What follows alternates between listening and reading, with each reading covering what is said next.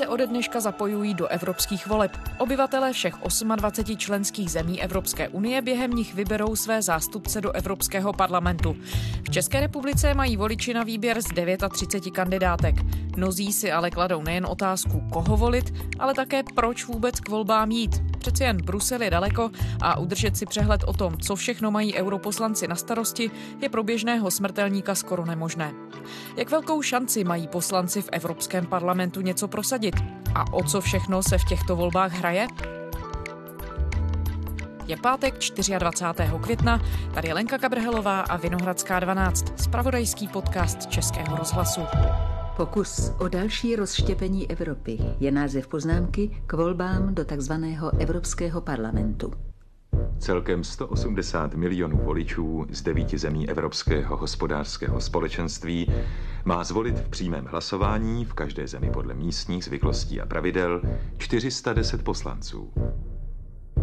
Idylka demokracie, vylepšovaná propagandisty západního způsobu života, nadlepšenými tyrádami, o evropské výstavbě, novém rozmachu, lepší éře, vyšším typu nadnárodního společenství a tak dále. Tyto údaje naznačují, že nový západoevropský parlament nebude mít příliš velkou autoritu. I když jeho členové tentokrát vyšli z přímých voleb a nebyli jako dosud jmenováni národními parlamenty. Přispívá k tomu i okolnost, že schromáždění bude mít nadále minimální pravomoci, jež mu dovolí přijímat jen nezávazné rezoluce a působit jako bezzubý debatní klub. Filip Nerad, analytik Českého rozhlasu. Dobrý den, Filipe. Dobrý den. Je podle tebe Evropský parlament bezzubý debatní klub? Dnes už ne. Eh, tehdy řekněme možná ještě na tom konci 70. let bezzubým debatním klubem mohl být. To byla doba, kdy se vůbec poprvé Evropský parlament, tehdy ještě ne Evropský parlament, ale parlamentní schromáždění volilo přímo a předtím to bylo opravdu združení zástupců národních parlamentů, které mělo jenom takový podpůrnou roli eh, v celém tom soukolí tehdejšího Evropského hospodářského společenství. Dnes už to bezzubý eh, debatní parlament není, ačkoliv se tam debatuje poměrně hodně, ale Evropský parlament za těch 40 let eh, získal řadu pravomocí, takže dnes už je alespoň na papíře naroveň se členskými státy a jsou jsou to evropští poslanci, kteří s drtivou většinou směrnic, nařízení a všeho dalšího musí vyslovit souhlas stejně jako členské státy, aby ten příslušný legislativní akt vůbec mohl začít platit.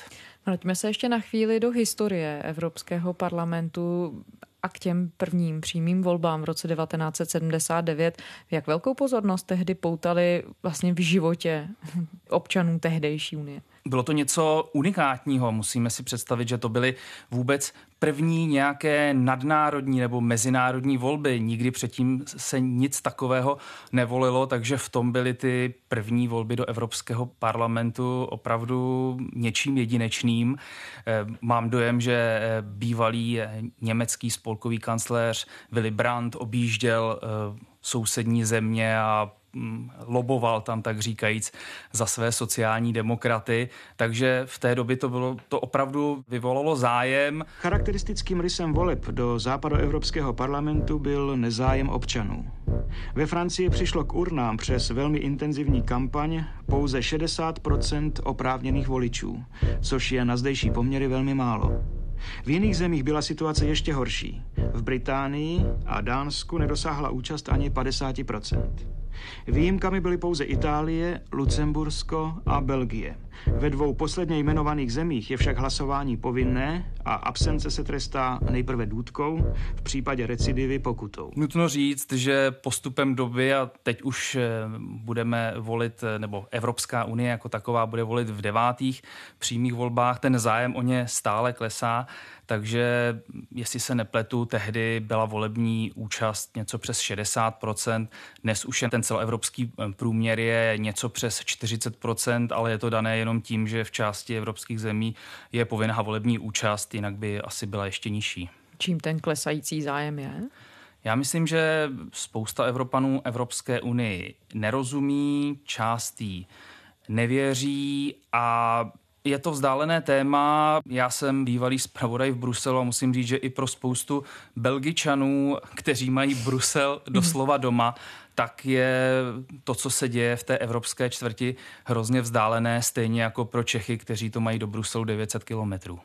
No a když bychom tedy měli zjednodušit situaci pro českého člověka, který ještě neví, jestli má jít volit nebo ne, proč je dobré do parlamentu volit jít? Je to jediná přímo volená instituce v Evropské unii a pokud nechceme o Evropské unii mluvit jako o tom takzvaném bruselském diktátu, jako že nám někdo něco přikazuje a my to nemůžeme ovlivnit, tak to je jediná možnost, kterou má každý dospělý občan Evropské unie, jak něco ovlivnit. Rozhodnout o europoslancích, tuto možnost má jednou eh, za pět let.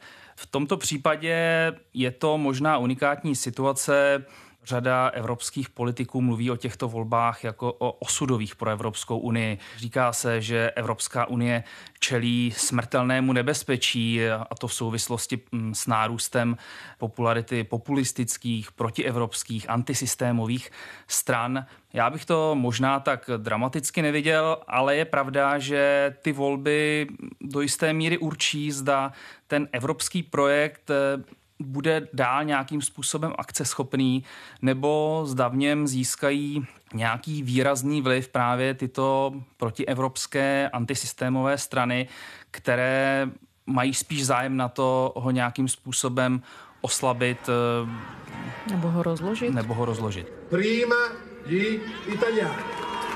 Prima gli italiani. We simply want to leave, and that applies to many who voted remain as well and we've had enough. we've seen the snarling anger towards our country. inquiétant dans ses comportements incompétent dans ses fonctions. No a děje se to doopravdy, protože prakticky všude, ve všech zemích, jak říkáš, Evropské unie se objevují ty antisystémové strany, jejichž vlastně motem hlavním volebním je to, že jdeme do Evropského parlamentu, abychom instituce zevnitř rozložili. Když jsi byl zpravodajem v Evropské unii a i teď, když to sleduješ, děje se to nakonec ale doopravdy? Zatím na té unijní úrovni ne. Zatím se to děje, řekněme, na té národní úrovni, kde jsou silní, řekněme, eurokritičtí až protievropští národní vůdci v Itálii, Matteo Salvini, v Maďarsku, Viktor Orbán a další. Na té evropské úrovni zástupci těchto stran jsou zatím ve výrazné menšině a to, myslím, do jisté míry nastane i po těchto volbách, kde podle všech předpokladů výrazně posílí, ale zatím jsou dost nejednotní. V současném Evropském parlamentu jsou v podstatě rozeseti do třech různých uskupení, protože tyto strany víceméně spoje jenom nějaký odpor proti Evropské unii. V souvislosti s migrační krizí je spojil odpor proti migrantům, ale jinak je nic nespojuje. Těžko se u nich hledá nějaký ten jednotící prvek, díky němuž by se mohli spojit a vytvořit nějakou silnější skupinu v Evropském parlamentu. Jak jsem říkal, v současnosti jsou tam ve třech různých skupinách, přičemž ta jedna to jsou ti takzvaní nezařazení a ti nemají na chod Evropského parlamentu vůbec žádný vliv. Pak jsou tam dvě frakce eh, těchto, řekněme, krajně pravicových protievropských uskupení. Pokud by se jim povedlo po evropských volbách se nějakým způsobem sjednotit, a jak jsem říkal, ty předvolební průzkumy jim naznačují zejména té skupině, kterou se snaží formovat italský vicepremiér Salvini, ty by měli až zdvojnásobit množství europoslanců, tak pokud by se těmto skupinám podařilo sjednotit, vytvořit nějakou jednu silnou frakci, která bude mít, řekněme, 150 členů, tak pak už mohou výrazně promluvit do chodu samotného Evropského parlamentu, získat eh, nějaké významné funkce tam a začít tam, řekněme, blok blokovat nějaké evropské politiky. Napadá mě v souvislosti teď se skandálem kolem eh, rakouského vicepremiéra Štracheho a těch vazbách na Rusko, takže pokud by řekněme zcela hypoteticky, Evropský parlament chtěl odsoudit nějakou ruskou politiku. Tyto strany nebo tito politici, kteří mají k Rusku blízko, mohou tuto politiku začít blokovat, mohli by začít promlouvat do nějaké lidskoprávní agendy, do to, jakým způsobem se bude hodnotit vláda práva v členských zemích a podobně. Ale kam předpokladem proto je, aby tyto strany se nějakým způsobem dokázaly po volbách sjednotit a zatím, nebo až do posud se jim to nedařilo, proto ta jejich role nebo ten jejich význam na unijní úrovni nebyl tak velký, ale pokud by se jim to podařilo, tak potom by to pro Evropskou unii mohl být problém. Mně jde také o to, jestli když ti poslanci jsou zvoleni do Evropského parlamentu, dokážou prosazovat a hájit to, co slibovali svým voličům v těch národních státech, anebo jestli je pohltí ten evropský život natolik, že se řídí něčím úplně jiným, třeba politikou frakcí a tak dále.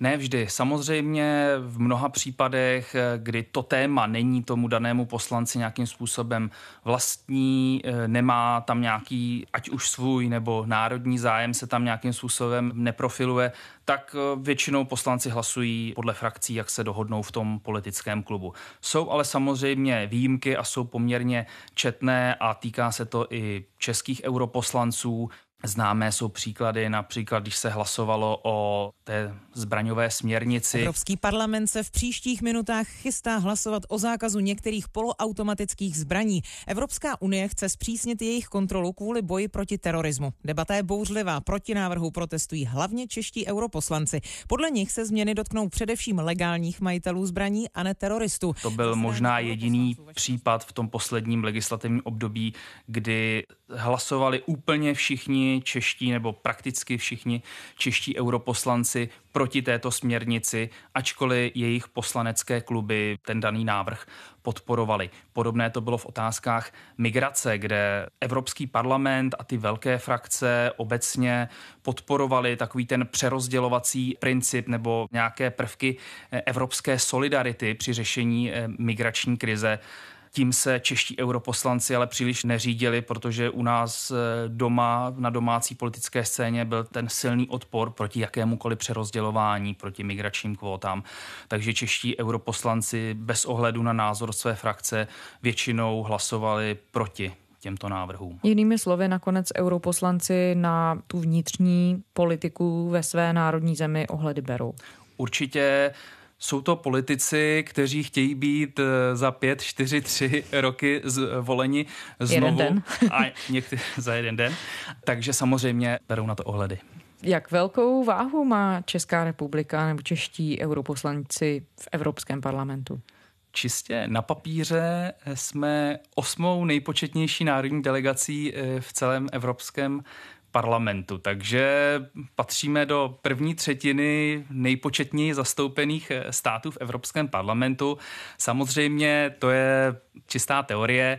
Vliv mají různý podle toho, k jakým eh, dalším funkcím v Evropském parlamentu se dostanou. My jsme tady jeden den před evropskými volbami, takže úplně nemůžeme jmenovat ty, kteří zrovna kandidují, ale nejmenovaný poslanec za lidovou stranu jako jediný vedl vlivný výbor pro spravedlnost, takže ten dokázal ovlivnit spoustu věcí, Další z kandidátů, který si před volbami vytvořil eh, vlastní hnutí, tak ten byl jednu dobu, teď eh, dva a půl roku, místo předsedou Evropského parlamentu. Z této pozice také dokážete ovlivnit spoustu věcí. Takže když vedle toho samotného křesla ještě získáte nějakou vlivnou funkci v té struktuře Evropského parlamentu, tak něco ovlivnit můžete. Takže Češi, kteří dlouhodobě, a nejsou sami, jak jsme řekli, mají velmi nízkou volební účast, posledně to bylo, myslím, 18%, vlastně tedy nemají pravdu, pokud mají pocit, že k eurovolbám je zbytečné přijít. Určitě ne. Evropské volby v podstatě je to v podstatě jediný, jediný nebo jeden z mála takových těch vyloženě demokratizačních nebo demokratických prvků v, v rámci té Evropské unie. Jinak nás tam zastupují buď úředníci, diplomaté nebo ministři, na jejichž výběr běžný občan eh, vliv nemá. Zatímco tady každý jednotlivec může rozhodnout o tom, kdo do toho Evropského parlamentu přijde a jakou politiku tam bude hájit. A tenhle nový parlament o čem všem tedy bude rozhodovat? Co budou ta klíčová témata?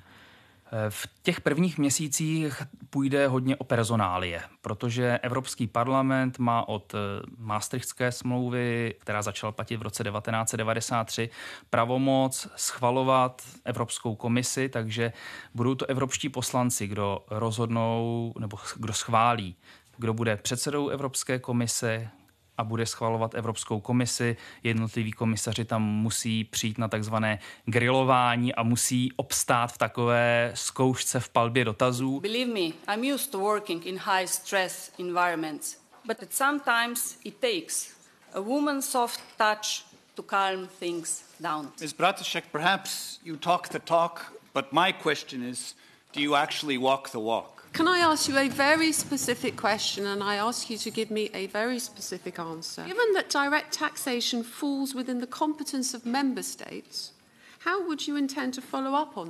a pokud se jim to nepodaří, tak a evropští poslanci řeknou ne, tady toho komisaře tady v žádném případě nechceme, tak eh, té dané zemi nezbývá nic jiného, než navrhnout někoho jiného. Už se to v minulosti několikrát stalo. Takže v eh, počátku půjde hodně o personálie a potom asi až v příštím roce bude klíčovou událostí schvalování nového dlouhodobého rozpočtu Evropské unie, protože tam jde o to, jak budou nastaveny evropské fondy, kolik peněz budeme moci získat v tom dalším eh, rozpočtovém období, takže z pohledu členských států je i tady to nesmírně důležité.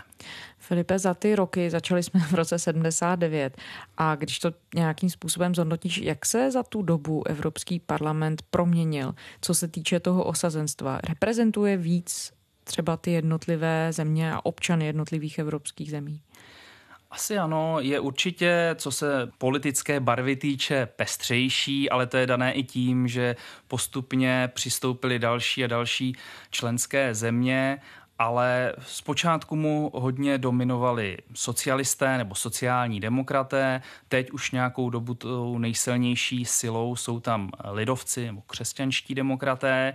To se eh, změnilo ale platí, že takový ten dvojblok evropských lidovců a socialistů až do posud v podstatě vládl Evropské unii nebo Evropskému parlamentu. Po těchto volbách se to dle všeho změní a bude si muset najít ještě třetího nějakého partnera, který těmto dvěma doposud nejsilnějším stranám pomůže vytvořit nějakou většinovou koalici. A to bude novum těchto voleb, protože podle všech průzkumů už vytvoření nějaké dvoustrané většiny eh, nebude možné.